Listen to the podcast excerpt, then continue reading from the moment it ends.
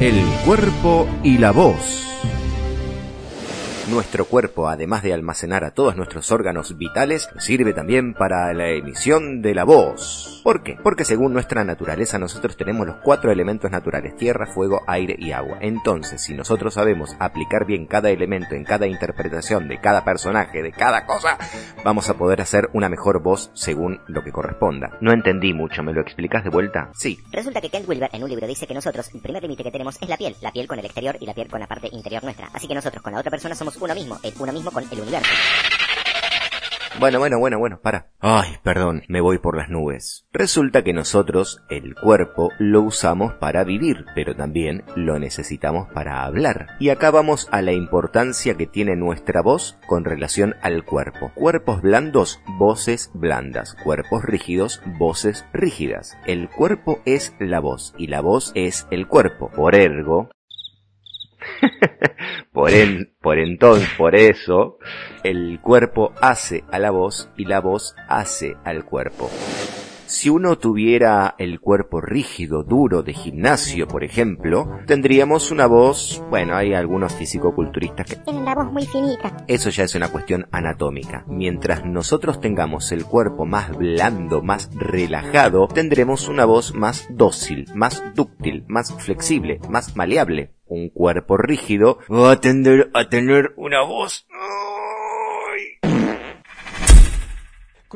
El planeta se compone de un 70% de agua, al igual que el cuerpo humano, es decir, que el cuerpo humano representa a la naturaleza entera.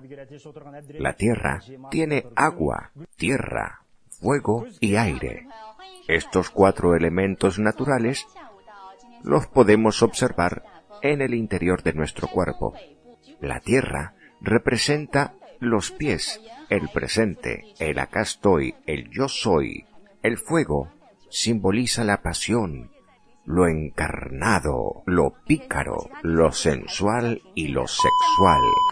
Se ubica en la parte genital. El elemento agua se centra en la parte plexo solar, en el pecho. Representa lo blando, lo amoroso, lo sutil, el instinto maternal y el aire se ubica en la cabeza, da el significado al recuerdo, a la remembranza, a la nostalgia. Nostalgia, escuchar su risa en boca y sentir junto y sentir junto y sentir junto y sentir junto a mi boca como fuego su respiración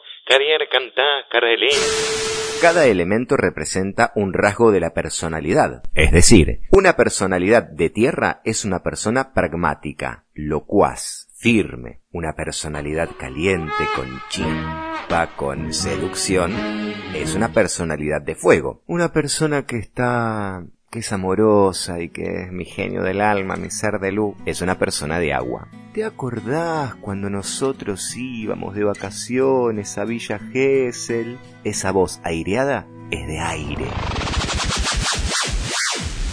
Distinguir cada elemento con cada voz nos va a ayudar muchísimo a la búsqueda de un personaje. Esto lo vas a encontrar mejor explicado en el libro El cantante popular y la interpretación. El libro, Patricia Belieres, Alejandro Cancela y Rodolfo Sánchez. Búscalo porque está muy bueno. Pero volvamos a las imitaciones. Vamos a poner un ejemplo que conozcamos todos, Diego Maradona. Diego era una personalidad fuerte, con carácter, o sea que es de fuego y de tierra también, porque es pragmático, porque está en el presente, porque tiene una personalidad fuerte, pero al hablar hace mucho recuerdo, se va para atrás, o sea que es de aire también. Todos los elementos se mezclan permanentemente según el estado de ánimo de cada uno. Imagínate intentar seducir a alguien con ¡Ay, qué lindo los pajaritos! No, bueno, yo era así antes. Regalaba cadenitas, billutería y nunca me dieron bola. Pongamos otro ejemplo, Michelle Bachelet. Además de la entonación característica chilena que tiene un final hacia arriba, en otro podcast vamos a inmiscuirnos en las terminaciones. Si uno observa a Michelle Bachelet, tiene una cara con las cejas erguidas hacia arriba, con cara de sorpresa, es decir, que su voz va a tener como una voz más, más suavecita, más blandita, más chiquita. ¿Por qué? Porque nosotros, cada gesto que hacemos, le damos la indicación al cerebro de qué quiere decir. Si nosotros frunciéramos el ceño y ponemos cara de furia, la voz va a salir con ese tono. ¿Por qué? Porque le estamos dando la orden al cerebro de qué significado tiene esa emoción. Esa emoción claramente es de rabia, de furia, de bla bla bla bla. Si nosotros tuviésemos los gestos hacia arriba con cara de sorpresa, la voz misma se ablanda. Por esto mismo que te acabo de decir, la voz dirige al cuerpo y el cuerpo dirige a la voz. La voz es el cuerpo y el cuerpo es la voz.